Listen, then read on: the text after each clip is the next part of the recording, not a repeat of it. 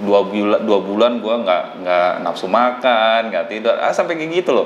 Secara pribadi banget gitu. Karena kalau dari pribadi ya kan, kalau karena waktu itu gue dapet proyek yang kita tuh hajar aja, padahal kita nggak tahu bahwa itu susah. Sulit gitu. Sedangkan agensi ini udah pada nyerah semua.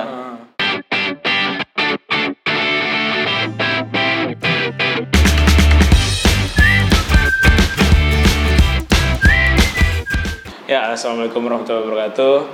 Waalaikumsalam. Kembali lagi bersama saya Panji di acara ngobrol-ngobrol bisnis. Kali ini saya lagi main ke kantornya Neo Digital. Yes. Dan dengan Bapak Aga. Mirfaga Iqbal. Ya. Orang Palembang, mong kita galau. Monggo bos, kenalan dulu. Sebenarnya thank you udah jauh-jauh mampir ke Neo Digital. Ujung Jakarta. Lu macetnya ya, gitu kan? Enggak sih, ojek tadi lo ya. Yang capek tukang ojeknya. Oke, langsung aja. Ini kan Neo Digital tuh apa sih sebenarnya? Neo Digital agency. Terus ya kita bantuin banyak korporat lah. Kita fokusnya lebih ke korporat, jadi bukan ke nggak start dari UKM tapi langsung ke korporat. Jadi banyak bantuin mereka untuk branding, kemudian juga gimana caranya digital bisa mempengaruhi penjualan mereka. Jadi nggak hanya sisi branding, tapi juga penjualan. Kalau kemarin-kemarin banyak orang kalau brand itu hanya berbicara ke branding doang, tapi nggak ke bisnisnya atau misalnya berapa penjualannya. Nah kalau sekarang kita benar-benar bantu gimana cara brand value-nya naik, juga penjualan juga naik, sehingga efek langsung dari kegiatan digital tuh benar-benar terasa. Karena biasanya orang kalau sifatnya intangible tuh nggak berasa ya, misalnya brand awareness doang gitu kan. Tapi kalau ada sisi penjualan, ada kenaikan dari sales itu kan jadi benar-benar berasa ke bisnis. Sehingga bagi owner atau director atau yang berkepentingan di situ merasa betul bahwa apa yang gua lakukan di digital ini loh hasilnya kayak gitu. Berarti lo compete-nya sama perusahaan agensi yang seperti apa nih? Ya, soalnya kan banyak banget ya perusahaan agensi ya. Ya tentunya semua digital agency yang bermain benar-benar di digital marketing ya, di performance tentu. Kalau kita kan spesialisasi kita kan memang di gimana caranya mendatangkan konversi dari kegiatan branding digital. Dari branding kayak gitu. Sehingga kalau kita bilang siapa kompetitor ya banyak ya kompetitornya. Nah, maksud gue kayak kan banyak tuh kayak perusahaan-perusahaan asing yang agensi asing itu ya, beda asing ya. Modelnya ya banyak kayak sekarang kalau kita sering berhadapan kayak ada pernah dengan Dentsu, dengan Hafas gitu kan. Itu kan agensi multinasional gitu. Itu tapi mereka nggak main di digital. Main juga sekarang. Soalnya setahu gue kan mereka lebih kayak advertising, iklan, apa TV atau kalau sekarang kan karena memang zamannya udah digital, mereka yang dulu konvensional pasti akan masuk juga ke digital pasti itu, apalagi yang memang perusahaan agensinya yang benar-benar istilahnya tuh memang kuat lah secara mungkin dari capital, dari juga dari networking terhadap perusahaan-perusahaan digital lainnya misalnya. Maka mereka akan sangat ini sih. Beda dengan yang agensi yang hanya fokus ke konvensional doang. Iya. Nah, konvensional itu yang nggak bisa. Yang udah nggak kompeten. Mereka biasanya yang nggak terlalu biasanya tertutup lah. Tapi jarang sih sekarang. Rata-rata konvensional udah larinya juga akan include ke digital juga. Lu udah mulai ini dari tahun 2000? Dari tahun berapa lu mulai? Kalau mulainya mulai jalannya itu tahun 2012 ya. Pertama kali waktu itu masih sendirian itu kan. Kemudian juga baru tahun 2013-an pertengahan kita bikin PT. Jadi Neo Digital jalan tuh. Pertama kali 2013 baru berdiri legalnya. 2013 baru inisiasi bahwa Neo Digital, terus udah timnya baru bikin benar-benar ke legalnya itu tahun 2014. Tahun 2014 legalnya. Tapi sebenarnya aktivitas bisnis sudah mulai dari 2012-2013. Benar, kita udah waktu itu kan klien-klien kita pertama kali yang masuk ke kita tuh asuransi, Commlife. Pertama langsung klien gede ya. Terus lu backgroundnya apa? Coba gue tarik dulu, lu backgroundnya apa? Kalau gue backgroundnya IT ya. IT di? Gue kuliah TI. Teknik Informatika? Iya, programmer gue dulu. Di mana? Di Palembang. Di Unsri? Enggak juga. Gue di Unsri. Gue di swasta lah. Kalau di Palembang, Stmik MDP. Oke. Terus kenapa lo bisa nyemplung ke sini? Gue nggak tahu ya. Memang dari pas zaman kuliah gue main suka. Gue nggak tahu ya.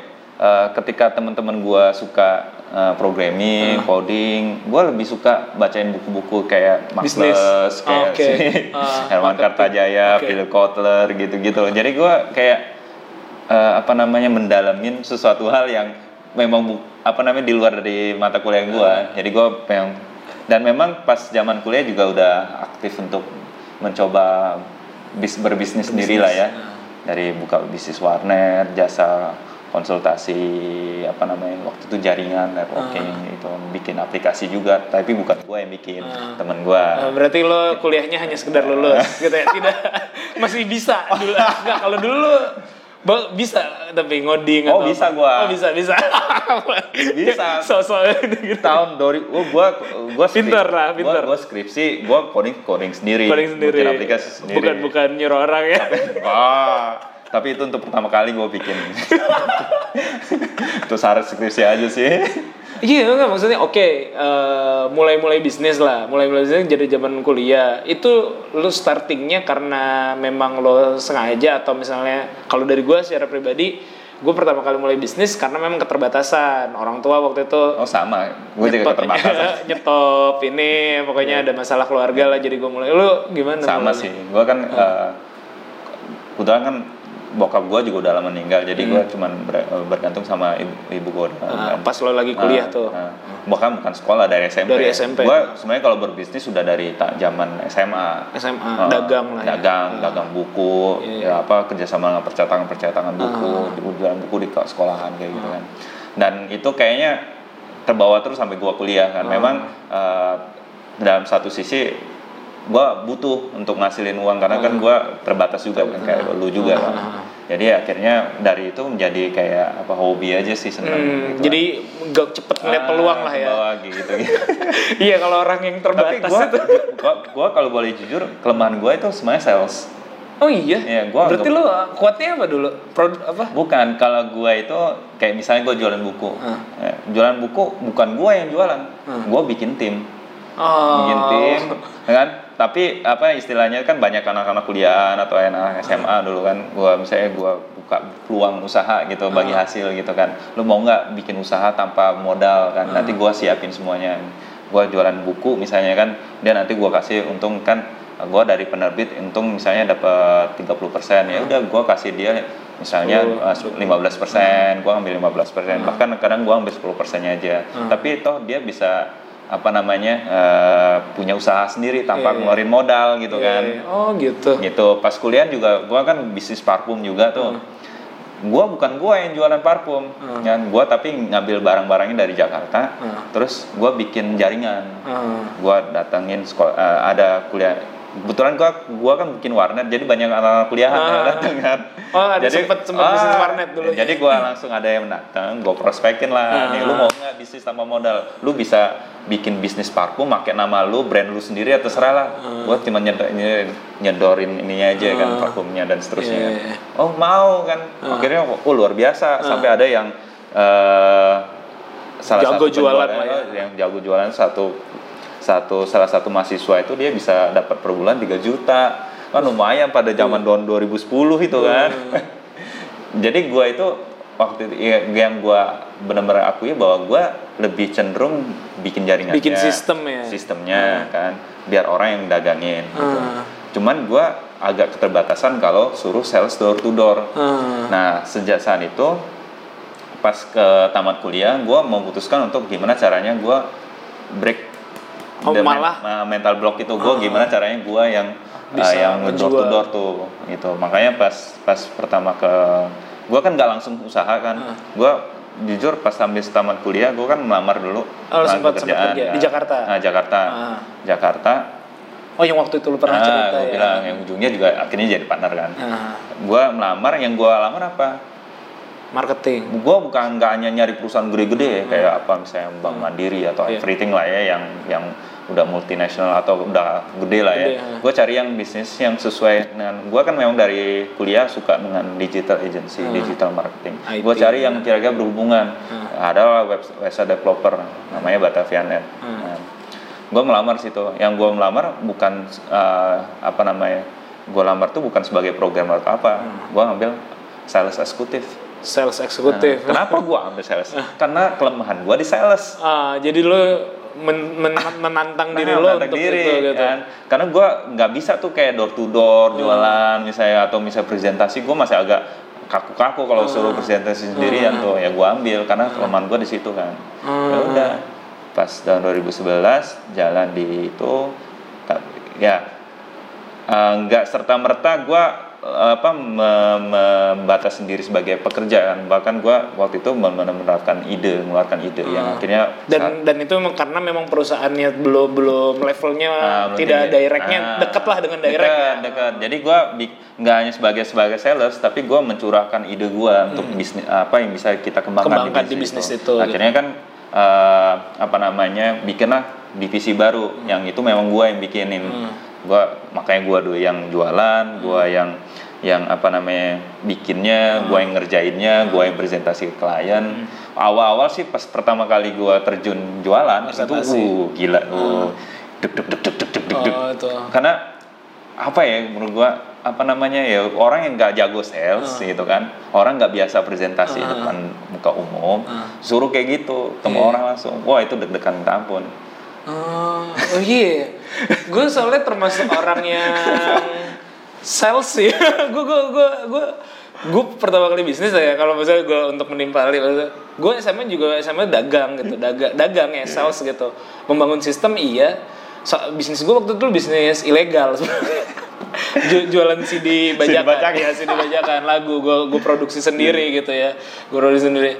Ya tapi memang sampai pas udah agak naik yang lebih bagus adalah jualan hardware apa namanya flash disk dulu 128 tuh masih 300.000. Itu sih hebat gitu. Sih lo udah bisa. Nggak maksud gue tapi mungkin kelemahan kalau dari sisi gue ketika gue kayak gitu itu kan semua bergantung sama gue kan sales kan karena tidak membangun sistemnya, sedangkan lo membangun sistem kan. Karena gue tahu kelemahan gue. iya tapi itu jadi menarik sih. Orang kan kadang mulai bisnis adalah ya karena gue jago jualan, tapi ternyata lo jago bikin create sistemnya, lo menemukan channel distribusi kan ya. Karena gue tuh bukan orang yang pedean tau nggak, lo pedean misalnya tiba-tiba datang orang, bu mau nggak nih misalnya atau misalnya pak mau nggak, bukan tipe kalau orang kayak gitu gue tuh. Jadi gitu. Benar-benar gue tuh mau kayak gitu, tapi gue nggak mampu. Akhirnya gue menggunakan tangan-tangan orang. Wah itu lebih ngeri lagi sebenarnya. lebih ngeri lagi tuh kayak gitu. Iya. Tangan-tangan orang yang merasa memang simbiosis mutualisme kan dia juga mau kan dia pengen kan ada rata-rata kayak mahasiswa atau apa. Gue pengen buka usaha, gue pengen pendapatan ada sampingan, ya gue bantu kan ada problem di situ, gue kasih solusinya, karena gue juga ada problem. Dan mungkin di warnet lo ada tulisan-tulisan gitu ya. Oh ya ada. Butuh gitu. Usaha apa cari usaha tambahan. Kan kadang ya gue duduk-duduk kan gue gue kalau misalnya nawarin bisnis kayak gitu gue bisa. Personal gitu. Lu misalnya ini gue ada peluang usaha kayak gitu. Tapi kalau suruh gue bawa parfum jualan, gue nggak bisa, malu. Belum pedean gitu.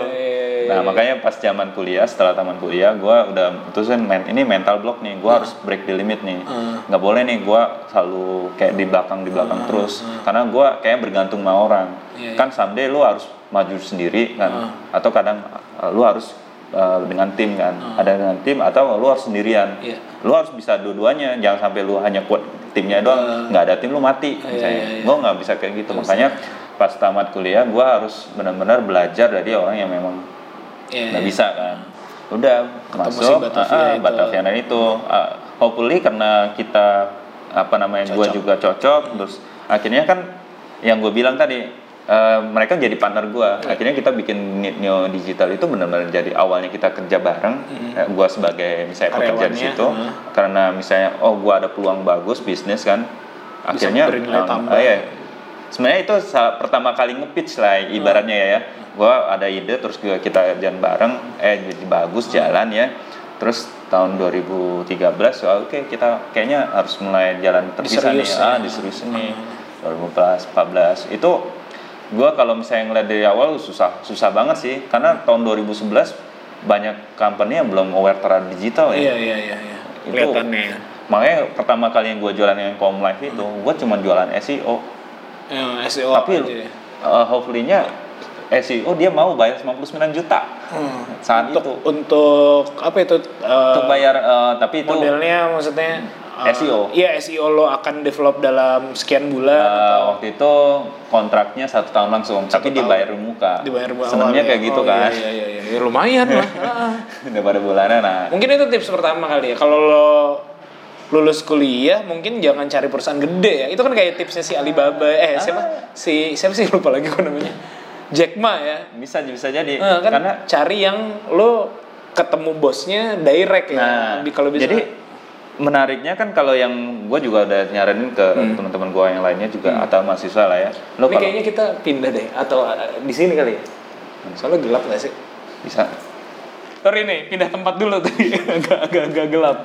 Okay. Walaupun sini sama gelap-gelap juga. Oke, lo tadi berarti tips pertama tadi ya yang gue bilang. Berarti bisa jadi adalah tadi kerja jangan sama di perusahaan besar gitu ya, perusahaan kecil kalau di awal ya. Di awal sebagai lo fresh graduate lah, karena lo bisa menyalurkan ide, bisa kontribusi lo terhadap satu hal bisa jadi besar. Kalau lo di company lo nggak akan bisa. Susah, ide lo kan belum tentu diterima ya. Tapi kalau di perusahaan kecil kan, apalagi perusahaan kecil tuh memang menghargai setiap ide ya. Kemudian gap antara atasan ke bawah tuh nggak terlalu jauh. Ya nggak ada leveling ini. Sehingga lo kalau misalnya ada ide bisa langsung ngobrol sama yang memang pemangku decision kan. Jadi cepet. Nah, dan apa namanya? Ya enak sekali sih kalau ketika kita mau eksplor lebih ya. Tapi kalau udah misalnya udah ikatan dinas dengan perusahaan besar, kadang tuh ya keterbatasan dalam hal bereksplorasi ya. Sayang, karena kalau gua menganggap bahwa umur 20 itu tuh saatnya kita bereksplorasi. Umur 30 itu udah settle semestinya. Udah mulai settle, lu udah tahu harus ngapain, kemana gitu kan. Tapi 20 itu ya benar-benar random harus benar-benar apa namanya eksplorasi lah ya. Dan nggak melihat dari how much do you will get salary, nggak kayak gitu sih. Justru malah yang dikejar tadi. Dikejar itu ilmunya. Apa yang gua dapat dari sini? Apa value yang bisa gua beri dan gua dapat nih kan? Ilmu value kan banyak. Gue kalau niat pas pertama kali lulus kuliah itu yang gue niatin banget bahwa gue mau cari ilmu. Kan? Ada satu hal yang gue sampai sekarang pun masih gue yakin adalah yang lu kejar itu ilmu atau uang. Lo mau misahkan itu banget gitu. Oh, misahkan. Jadi lu mau ngejar ilmu atau uang. Kan kalau lu ngejar uang itu nggak apa namanya. Ya even itu lu ngejar uang pun harus tahu ilmunya. Jadi jangan cari uangnya, cari ilmunya. Karena ilmu akan berbanding lurus dengan rezeki. Rezeki itu nggak selalu uang kan. Rezeki itu bisa teman kayak gini kan. Terus juga value ke tempat yang lain, misalnya muka lapangan kerja, koneksi dan seterusnya kan itu kan menjadi rezeki kan. Betul. Jadi rezeki itu identik dengan apa yang bermanfaat kan. Nggak selalu uang. Jadi ya, konsepnya nggak materialistis ibaratnya. Makanya carinya bahkan orang mau dapet ngejar duit pun harus tahu ilmunya. Iya. Gitu. Jadi lu harus cari ilmunya dulu, bukannya kejar uangnya. Nah, orang biasanya terlalu mikirnya ke money oriented kan. Kadang kalau misalnya masuk ke apa namanya ke company ini dilihatnya salary-nya dulu, salary-nya dulu. Enggak berusaha apa ya value yang bisa gue dapat dan apa yang gue bisa beri dan apa yang bisa gue explore di situ kan gitu. Nah, waktu lo tadi ya pas lagi lulus kuliah, gue nggak tahu sih lo udah ngebangun kan, berarti udah ngebangun bisnis lah di Palembang lah ya, apa warnet gitu. Gimana ya hasilnya? Iya itu masih bagus atau? Nah, waktu itu pas gue putusin kan kata nyokap gue, katanya lu nggak boleh di sini, lu harus apa enggak keluar lah ya habis kuliah kan gitu. Ya udah, itu gua serahin ke keluarga warnet termasuk gua, yang koneksi dengan semuanya gitu-gitu. Sampai ke parfum gua masih dalam tahun 2011 gua masih ikutan di Jakarta kan. Karena gua parfum dari Jakarta kan. Itu jadi tetap ikutan, cuman segala hal, operation sampai keuntungan ya untuk keluarga semua. Keluarga. Tapi dan lo ada adik-adik juga. Ada. Lo anak pertama. Gue anak kedua. Anak kedua. Kan. Okay. Nah, ada yang nerusin di situ kan. Ya memang akhirnya membantu keluarga juga. Cuman gue udah antisipasi kan, ini warnet nggak akan lama nih, internet. Karena kan udah tahu sendiri waktu itu aja modem udah ada gitu kan. Lama kelamaan juga nanti modem merajalela, internet makin kenceng, orang males kan jadinya untuk warnet kan, kayak sama kayak wartel. Gue prediksi waktu itu kayaknya umurnya bisa sekitar 2 tahun lagi lah ya.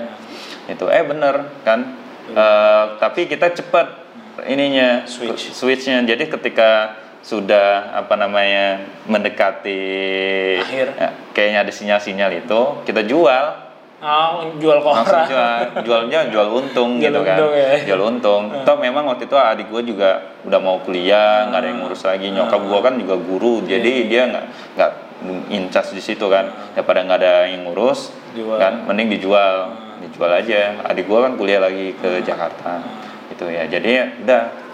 Happy ending situ. Iya, nah, tapi mindsetnya menariknya gini sih. Gue nggak tahu ya. Berarti kan keluarga lo tadi nyuruh lo justru malah merantau lah ya.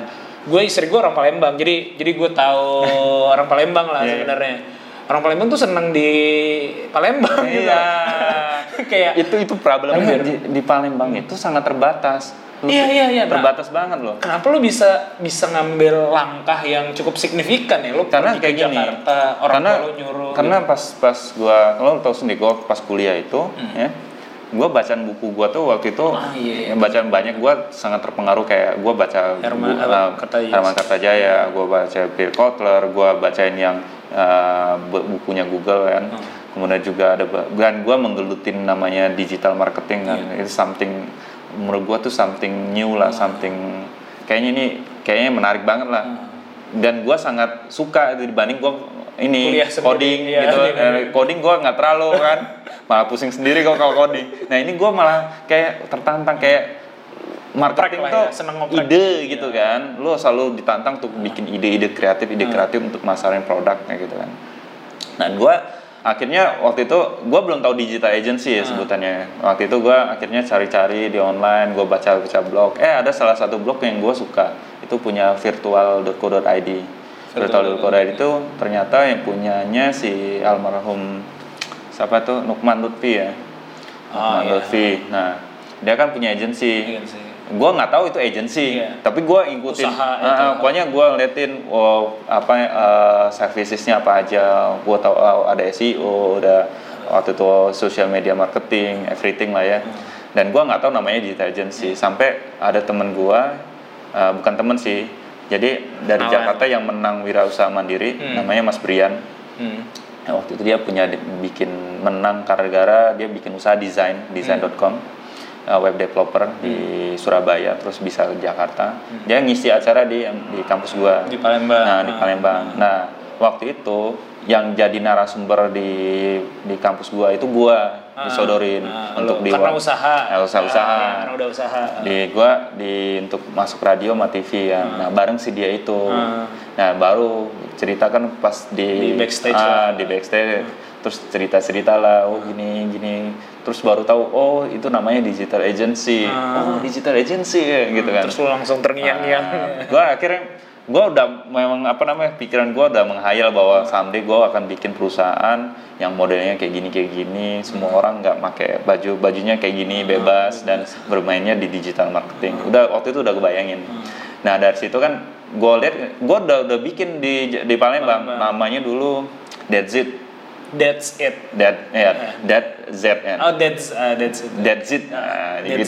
Awal ya cuman dari kata that's it sebenarnya juga gue jadiin kayak Indonesia that's it gitu. Cuman nggak hidup juga, nggak ada juga. Nggak ada marketnya. Bahkan gue sempet juga akhirnya bikin startup juga kan dulu kan nggak ada kata startup ya. Ada cuman kita belum tahu. Di Amerika mungkin udah kita belum tahu. Gue bikin namanya bisnis adakos.com. Adakos.com. Gue waktu itu kan deketin pon kalau nggak salah, pon atau SEA Games lah ya, gue lupa ya, di Palembang kan. Ini bakal rame nih, orang nyari kos-kosan nih, nyari tempat tinggal atau apa. Akhirnya gue bikin adakos.com khusus Palembang. Gue udah sama temen gue tuh, temen gue sama-sama kuliah, dia skripsi lah. udah bikin-bikin.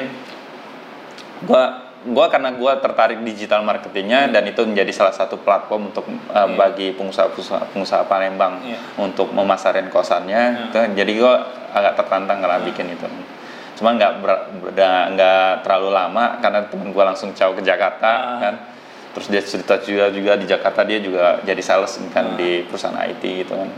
Dan gue kayaknya gue di sini nggak bisa nih kan. Kayak gue udah bikin that's it, terus ya ada kos juga nggak terlalu hidup di Palembang. Kayaknya environmentnya belum ada nih kan. Gitu. Orang juga belum terlalu ngeh kan saat itu. Ya udah kayaknya gue nggak bisa. Gue kalau gue ngandelin programming nggak bisa di sini. Gue mau suruh masuk bank kan kalau di Palembang itu ya lowongan kerjanya itu kalau nggak lu jadi orang pegawai bank, kalau nggak tuh cari PNS, lu nggak daftar Pusri atau daftar Pertamina atau daftar finance, lu pilih mana kan? Nggak ada yang gue tertarik dari situ kan. Ya udah, yang adanya ini ada di Jakarta kan. Dan gue kenapa tertarik ke lo ke Jakarta dulu apa play dulu tapi gue cuma satu doang playnya. Play ke situ doang dan untungnya diterima gitu. Gue kayak waktu itu ya pas pertama kali gue apply Batavianet itu kayak udah mau diterima aja, udah siap-siap bawa tas semuanya dan gue itu pertama kali naik pesawat dan pertama kali ke Jakarta gitu kan. Jadi kalau enak kan tapi ada teman nggak ada teman lu bilang ya kalau sekarang kan enak ya kalau misalnya lu mau sampai Jakarta misalnya lu bisa lihat Google Map atau Waze. Ini enggak, gue buka laptop atau enggak lihat peta. Ngapalin dari sini ke sini kan. Oh, jaraknya itu tahun berapa? 2011 ya? Buka laptop gue di sisi yang sama itu yang gue lakukan ke Palembang untuk ngelamar bini gue. Jadi gue waktu itu pertama kali ke Palembang ya maksudnya ide ya apa compare dari sisi kebalikan ya. Gue pertama kali ke Palembang tuh tahun segitu dan gue melakukan hal yang sama, ngapalin peta. Terus gue nggak tahu dulu gue berangkatnya naik apa namanya, naik bus turunnya di apa sih apa ya yang mana gue nggak tahu itu daerah rawan ternyata apa sih di selatannya Palembang gitu. Kertapati ya. Baru naik pesawatnya berikutnya. Oke, lanjut. Jadi ya itu, dan gue kenapa gue harus ke Jakarta karena di sini gue banyak gue lihat banyak komunitasnya. Komunitas digital itu ya, komunitas digital internet marketer. Karena gue juga pembaca dulu kan, bacain Techno Up karena dulu sih gue Techno Up sama Daily Sosial gue baca di selama kuliah kan. Gue tertarik banget, gila ya, ada gini bikin games anak-anak muda. Gue kan semangat anak muda kan langsung membara nih kan. Wah, Jakarta hebat juga ya, banyak komunitasnya kan. Kalau di Palembang susah nyari komunitasnya, seminarnya. Masih kurang, ya. Jadi pas gue ke Jakarta ya, yang gue selain bekerja, weekendnya gue habisin untuk ikut komunitas, gitu ya. komunitas, seminar gitu.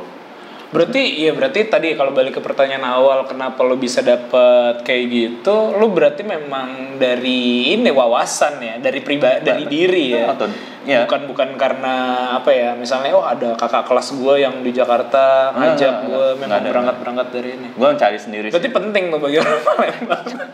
Penting banget. Gue udah bilangin ke temen-temen sih, lo mau kalau ini biar berkembang. Ya, jangan karena kayak berat gitu loh. Gue ngerasa kayak lo kenapa sih kayak susah banget gitu keluar dari sana. Gitu loh. Dan karena pempeknya mungkin jadi betul. Dan gue nggak tahu sih ya, memang mungkin udah nyaman sana ya, dan dia kayak bisa hidup aja lah. Karena mungkin Jakarta kayak momok aja, biaya mahal, hidup di sana mahal. Menurut gue sih hampir mirip-mirip aja ya. Iya, gitu sama kan. Loh, mahal. Harga nasi Padang juga sama gitu. Iya, mall sama. Gitu. Jadi jadi pas di Batavianet, jadi kayak gini, gue juga ngasih tips juga bagi teman-teman yang apakah setiap menjadi pengusaha harus selalu dari zero dulu atau nggak harus jadi pegawai dulu? Nggak, gue startnya kan dari pegawai. Memang awalnya gue basically gue usaha, tapi karena gue tadi ada kelemahan sales, gue akhirnya belajar dulu. Belajar gue cari memang perusahaan yang memang gue minat, yang gue merasa ini bisa jadi bisa jadi pet gue lah ya, menuju apa yang gue mau. Gue kan udah ada bayang gue pengen kayak bikin, gue pengen berkecimpung di dunia digital kan. digital lah katanya kan, nggak hanya digital agency, jadi digital gue suka digital.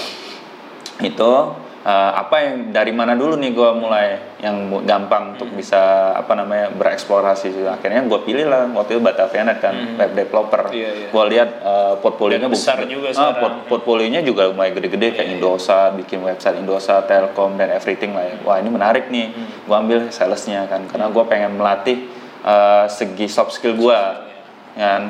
Keberanian gue, negosiasi, everything lah ya, bikin presentasi untuk gimana orang ini kan jualan website nggak ada barangnya nih kan, lu hanya jualan presentasi gitu kan, dan gimana lu bikin storytelling kan, nah akhirnya dari situ awal-awal kan deg-degan kan karena nggak berpengalaman lah, tapi lama-lama seneng karena gue akhirnya benar-benar bukan memposisikan sebagai seorang sales ya, tapi gue memang datang tuh layaknya seorang konsultan. Karena orang dia karena gue pada saat itu kan mendengarkan ke apa problem dia di digital atau apa, akhirnya gue memberikan wawasan gue terhadap digital, apa yang bisa dibantu di apa yang mereka harus lakukan di digital. Akhirnya gue kasih arahan, nggak hanya awalnya cuma jualan website development, akhirnya tektok-tektok lu bisa nggak kayak gini, bisa kayak gini, kayak dan gini, itu berangkat jadi produk baru itu. Ini menarik nih kan, gue lihat kan butuh. Nah makanya gue langsung kasih ide, Pak kita kayaknya kita bisa harus bikin divisi baru nih, nggak hanya web development, karena orang web development itu hanya bikin website, tapi kan sebenarnya kan kebutuhannya adalah gimana menggunakan website untuk mendongkrak penjualan, naikkan bisnis mereka kan, itu yang paling penting karena bikin website ya gampang, tapi gimana caranya website ini bisa menyebar, banyak orang menjadi datang ke website itu kan penting kan, itu yang memang tujuan inti kenapa harus bikin website bagi banyak pengguna bisnis, pembisnis kan, gitu. Akhirnya ya bikin divisi itu, ya walaupun memang gue sendirian dulu, gue yang jualan, gue yang ngerjain, gue ya SEO dulu kan, gue nawarin SEO, tapi gue kayak gini. Berprinsip bahwa jangan nunggu perfect untuk sesuatu hal. Jadi gue hajar aja dulu, bisa nggak bisa belakangan, dapetin dulu proyeknya, ya. Kalau udah pusing belakangan. Nah, makanya pertama kali gue asarin Commlife tuh kan langsung gue juga proposalnya atau servicesnya gue ngeliatin website lain, website orang-orang lain apa aja sih pretelannya, belum tentu juga gue paham semuanya kan, tapi gue jualan aja lah. Ternyata dia beli, dia bayar, seneng, kan? Seneng saat itu. Berapa hari kemudian pusing. Tapi basisnya KPI atau KPI kan kalau SEO kan halaman pertama di Google kan? Ada beberapa KPI yang harus lo kejar lah. Nah akhirnya ya. Akhirnya tercapai di bulan keberapa tuh? Cepet. Jadi jadi ada 9 keyword. Bulan pertama udah achieve, ada beberapa yang udah achieve. Gitu. Tapi gue nggak. Gue di bulan pertama doang ngerjain, tapi selanjutnya ini bisnisnya udah oke. Gue harus hire orang. Jadi hire orang biar gue bisa fokus lagi. Gue nggak boleh terjun ke operasional terus. Kapan bisnis gue jalan kalau ke operasional kan? Ya udah dia ke operasional, gue jalan bisnis. Lama-lama gue lihat nggak ada SEO. Ada sosial media nih lagi ini tahun 2012 kan. Ya udah gue bikin sosial media gue dulu yang ngerjain. Tapi ya lo harus expert di bisa dulu nih betul. Dari SEO SEM terus udah gue ngerjain, dapet kliennya udah ada, lama-lama kan gue nggak bisa yang harus megang operasional, nah, makanya gue hiring waktu itu internship dulu untuk hemat budget kan, internship kan nggak digaji waktu itu. Sekarang kan internship digaji. Dulu nggak, orang mau skripsi ya udah masuk, masih ada kok yang kayak gitu. Asal pinter-pinter nyarinya, ada yang cuma butuh sertifikat. Tapi setelah 3 orang itu internship udah selesai, gue pusing lagi dong. Gue cari freelance. Gue nggak mau nyari freelance.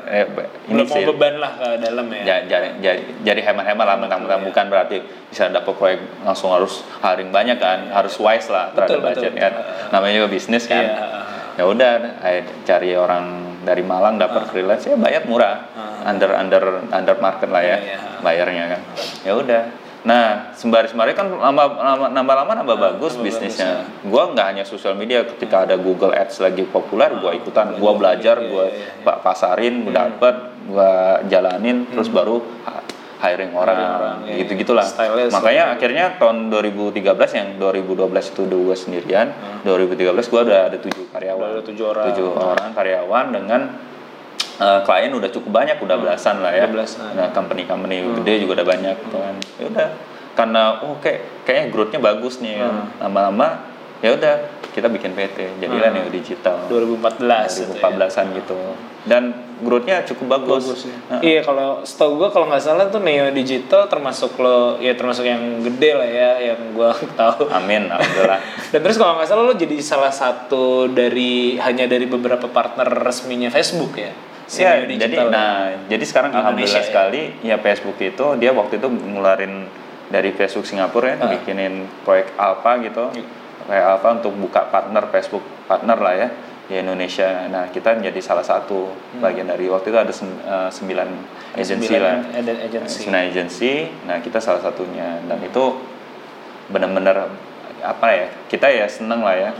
Termasuk bangga apa ya, dipercaya, dan itu juga mempermudah kita juga untuk jualan. Karena lah itu udah authority tinggi banget lah, lu udah percaya oleh Facebook. 9 doang lagi kan se Indonesia gitu. Kan banyak tuh agency. Dan dari Google pun juga sama.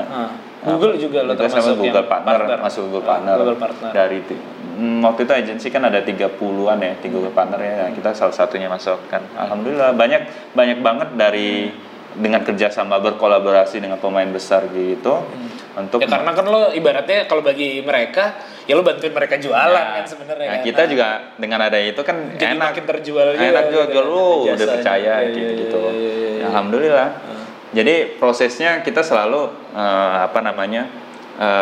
bikin bisnis itu kita lihat ada marketnya apa enggak, kita jalanin. Oh, ini udah settle baru create team gitu. Sekarang dari tahun 2012 sendiri, 2017 3 orang, sekarang lo udah 50 lebih, 60. Oh, sekarang udah 70-an lah. Udah 70-an, gila. Tapi 70-an nggak hanya Neo Digital. Iya, maksudnya nanti akan kita bahas itunya ya. Lo akan lebih banyak di situnya kan. Cuman lo dalam fase sampai ke situ, lo ada masalah nggak sih? Lo kan tadi starting dari enak nih kayaknya bisnis gitu kan, maksudnya lo partnernya dapat partner oke, terus dapat klien gede-gede, apalagi lo sengaja mensegmentasi SEO service lo untuk ke player-player besar gitu kan. Ada nggak sih masalah yang pernah hadapi di bisnis? Oh, masalah sih banyak lah. Kayaknya lancar-lancar aja. Enggak lah, gue kadang gara-gara terlalu pede dapetin proyek, ya kadang gue sampai 2 bulan gue nggak nafsu makan, nggak tidur, sampai kayak gitu loh. Secara pribadi banget gitu. Karena kalau dari pribadi ya, karena waktu itu gue dapet proyek yang kita tuh hajar aja, padahal kita nggak tahu bahwa itu sulit gitu. Sedangkan agensi lain udah pada nyerah semua. Mereka. Apa contohnya tuh? Ada dulu. Udah nggak apa-apa kan, udah lewat perusahaan asuransi kan. Dia mau dapetin 2.000 prospek dalam 1 bulan. Waktu itu ada 3 agensi. Nah, kita salah satunya. 2 agensi nyerah karena nggak mungkin. Susah dapetinnya 2.000. Tahun 2000 berapa? 14 nggak salah, 2015 gue lupa. Kita ambil aja kan. PD aja kan. PD-nya karena kita nggak tahu. Pansen yang lain pada nggak mau ya. Kita mah belaga bego aja, katanya foto presentasi. 2.000 bisa pak. Bisa. Target sehari sekian. Ya, setelahnya gue yang pusing kan. Gimana ya caranya ya? Mati lah ya. Iklan juga nggak jago-jago banget kan. Wah, itu gue benar-benar lah. Itu 2 bulan yang benar-benar masa-masa gue nggak enak makan, nggak enak tidur gitu kan, karena belum tercapai gitu ya kan. Kalau di agensi itu kan nggak enaknya itu masalah KPI ya. Iya, KPI. Kalau KPI-nya nggak chip kan, waduh, udah panas dingin kan. Iya. Bisa lo lepas kan klien kan. Nah, ini serunya tuh di situ sih. Masalahnya juga sering terjadi di situ. Nah, gimana caranya kita chip KPI aja? Iya. Nah, segala cara, gimana caranya kita dapetin. Alhamdulillah setelah effort yang cukup luar biasa, gila-gilaan kan. Ya, dapat akhirnya, dan bisa bertahan cukup lama sampai 2 tahun kita. Jadi klien. Jadi klien, dan dia terus-terusan dari budgetnya 200 juta per bulan sampai waktu itu 700 juta per bulan. Gitu-gitulah. Itu 200 juta per bulan budget iklannya. Budget iklannya toh di luar fee kalau kan berarti kan. Jadi gitu.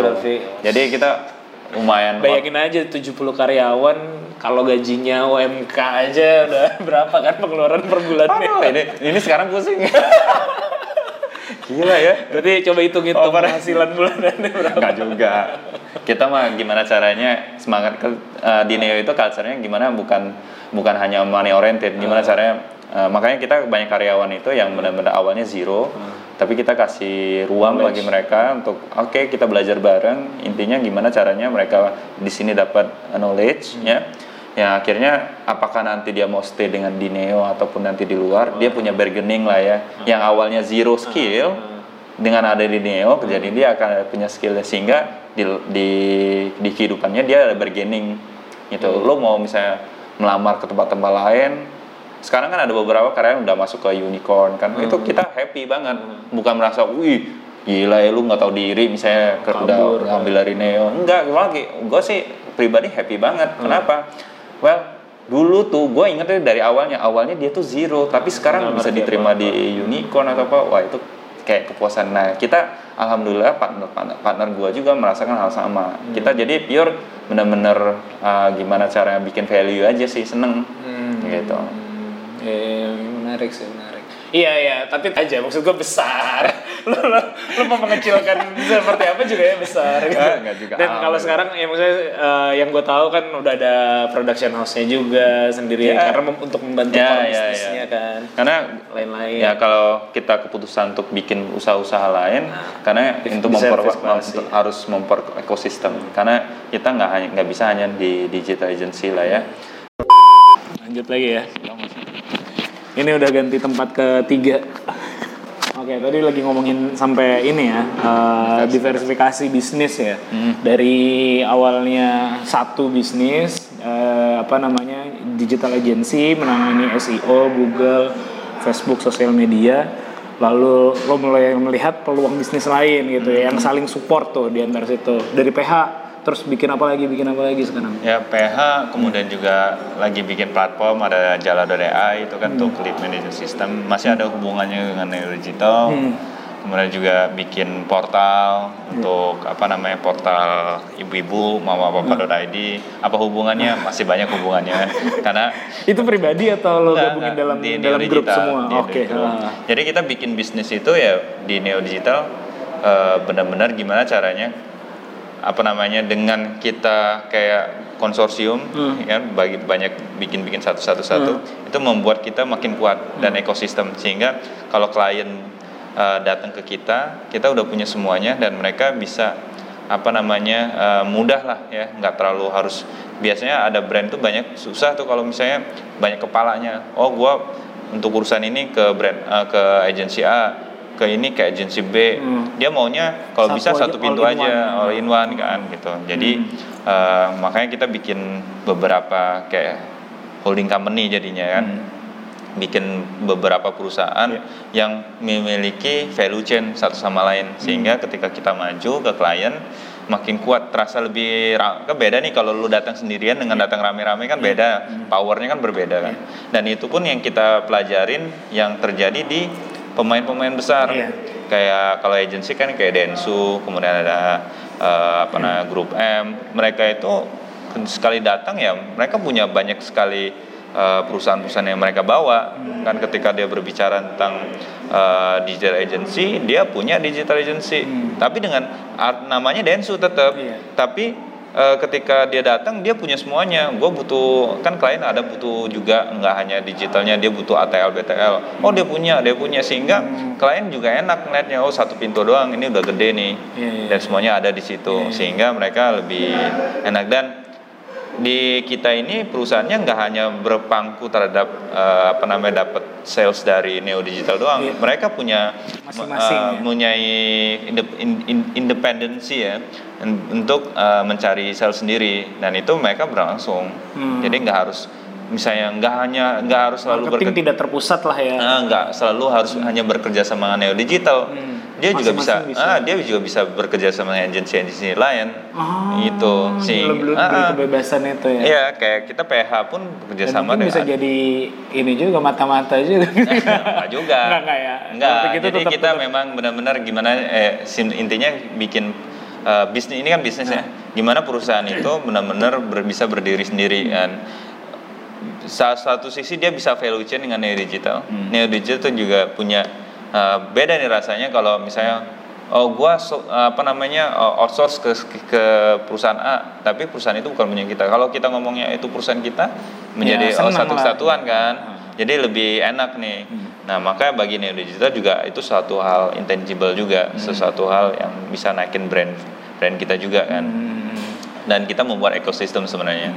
Dan dengan diversifikasi bisnis ini kan, alhamdulillah itu dari segi bisnis growth bagus banget. Kan. Akhirnya kenapa? Karena fokus jatuhnya. Jadi kayak kita bikin Neo Production itu untuk khusus PH. Fokus khusus PH nih. Akhirnya mereka bisa benar-benar jalan bisnis dengan baik nih. Dia kerjasama dengan dengan brand, dia kerjasama dengan televisi, bikin beberapa. Bahkan ada video klip juga, web series, TVC gitu kan. Dan kerjasamanya nggak hanya dengan Neo Digital. Bayangkan kalau dengan Neo Digital, mana mau agensi sebelah bikin PH, bikin video sama Neo Digital. Dan karena Neo Digital itu saingan. Ini enggak, jadi PH ini bisa kayak gitu. Sedangkan yang lain, yang sekarang kita ada fokus yang khusus properti, ada lagi bikin bisnis unit khusus ini properti nih, gimana caranya naikin sales di properti. Namanya ada bisnis, kita namanya Neo Property kan. Ada untuk aplikasi, kita ada Mobile X. Jadi kita memang untuk market tertentu kita bikinin bisnis unit sendiri nih. Nah, yang nanti kita harapin kita inkubasi kayak Neo Production kan setelah awalnya tahun 2015, tapi ketika sudah tahun 2018 sudah bagus, udah kita rilis bikin PT sendiri. Jadi masa inkubasi kita 2 tahun. Nah, sama sekarang kayak tahun ini kita ada 3 malah kan, Neo Property, ada Jala sama Mobile X. Nah, tapi kalau Jala udah keluar sendiri nih, udah jadi PT, nggak nunggu 2 tahun lagi kan, karena dia udah ada investment sendiri kan. Nah, yang 2 ini ternyata bagus secara bisnis juga lumayan bagus lah, kayak Neo Property itu bagus banget kan.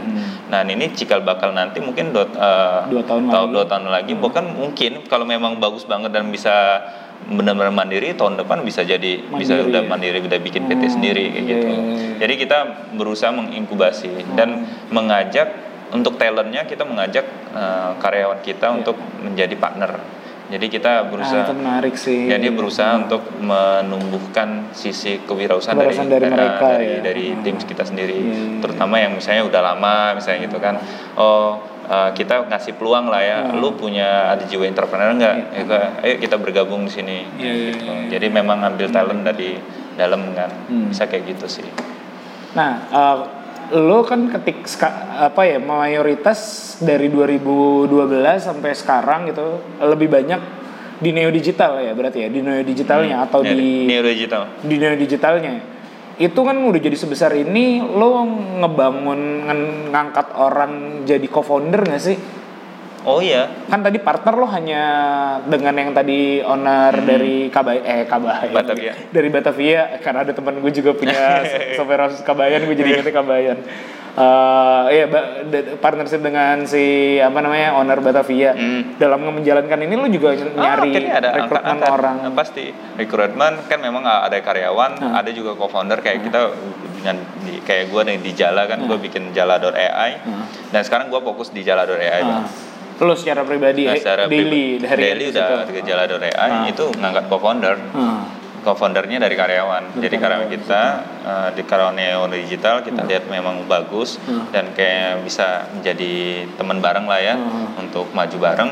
Ya udah, yang akan jadi co-founder gitu, co-founder dan memang benar-benar di legal kan, di akta juga dapat share sekian gitu kan. Tapi di Neo Digitalnya juga begitu. Enggak di khusus di jalannya kayak gitu. Berarti lo melakukan kayak gitu lah.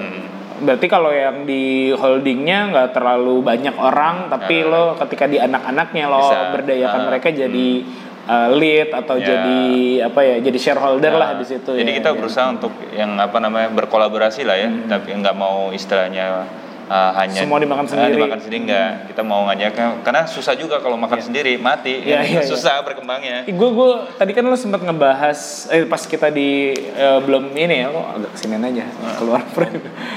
Pas lagi kita ngobrol di luar kan lo ngomongin masalah Astra ya. Itu kan kayak berarti ini lo kayak salah satunya aplikasi Astra.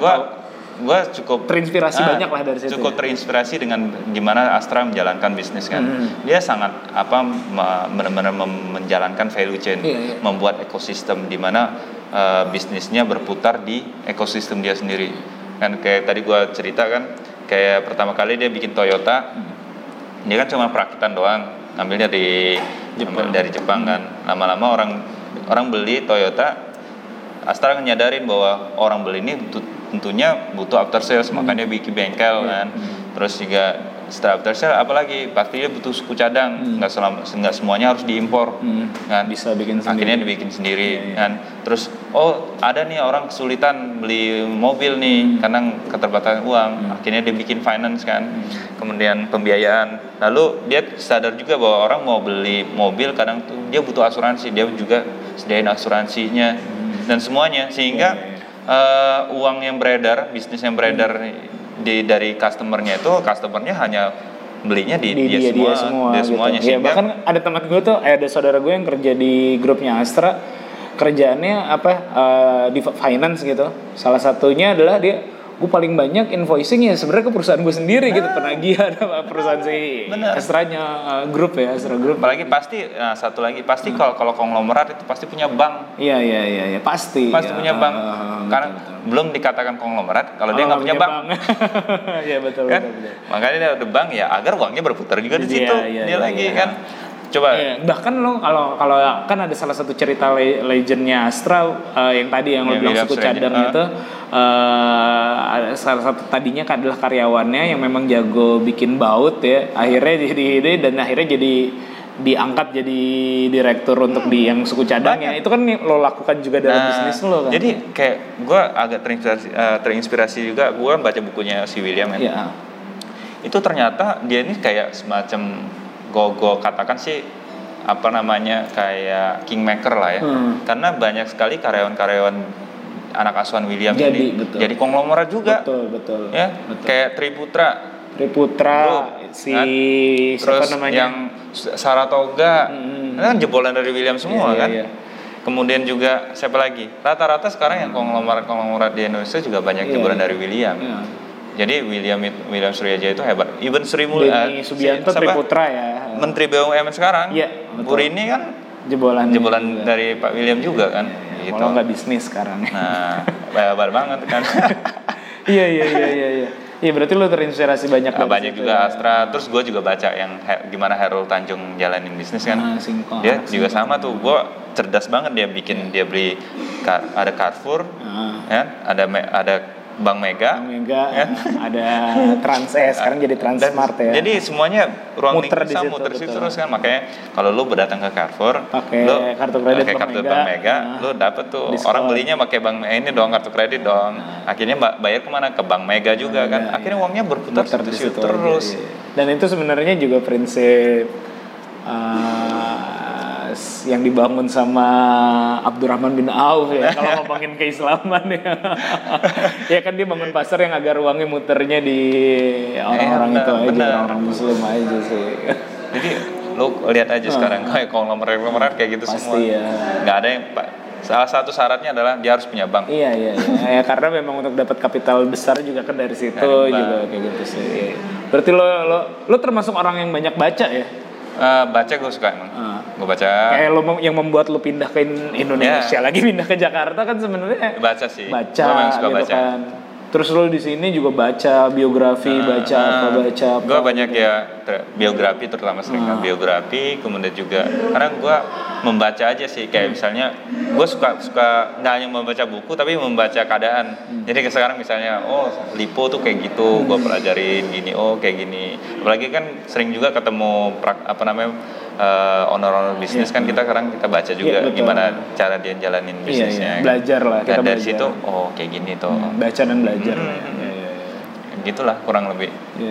Apa yang paling 3 buku yang paling inspirasi, yang menginspirasi lo banget lah menurut. Pertama yang merubah gua banget, Robert T. Kiyosaki. Oke. Itu SMP yang gua baca. Yang ini yang apa sih namanya judulnya? Kuadran 4 kuadran itu ya. Oke. Nah, itu yang pertama kali buku yang gua baca tuh. Buku SMP itu ya, gua baca. Oke. Itu buku bisnis itu dikasih oleh om gua. Ini ada buku bagus nih.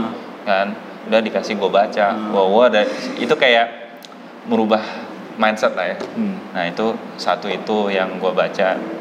Kemudian yang buku William Soeryadjaya itu cukup merubah lah ya cara pandang berbisnis. Terus tentunya bukunya Herman Kartajaya itu yang marketing, itu yang memperkenalkan gue terhadap marketing ya. Kok dulu marketing is flat itu ya. Marketing banyak sih waktu itu kan dia series tuh. Banyak buku. Pokoknya gue baca semua bukunya. Bukunya gue baca dan itu yang akhirnya marketing menarik banget ya. Ternyata ada karena kreatif kan, creativity ya. Wah, ini menarik banget. Nah, di situ gue sebelum-sebelumnya gue ngelihat marketing tuh kerjaan yang orang jualan gitu. Ternyata pas di dalamnya enggak kayak strategi gitu, enggak hanya cuma orang mau jualan, tapi benar-benar bicara tentang mempengaruhi orang, influence dan banyak hal ya. Jadi sebenarnya orang mau jadi bisnisman pun dia harus belajar marketing sebenarnya. Kan kalau dia nggak punya bisnis, nggak punya ilmu marketing, mana bisa bangun bisnis gitu. Sip. Thank you banget bro ya. Sama-sama nih. Dari mulai zaman SMA-nya bisnis zaman SMA pindah ke Indonesia. Gue nganggap Jakarta ini Indonesia nih, aduh. Terlalu kayak Palembang tuh jauh banget ya. Terlalu Jakarta sentris, untung nanti dipindah ya kotanya ya. Lagi banget sharingnya, semoga bermanfaat semuanya. Semoga bisa berguna buat orang-orang lah. Ya, itu sih intinya sih. Ya. Oke, sekian dulu semuanya. Udah malam tadi. Sekian, assalamualaikum warahmatullahi wabarakatuh. Thank you.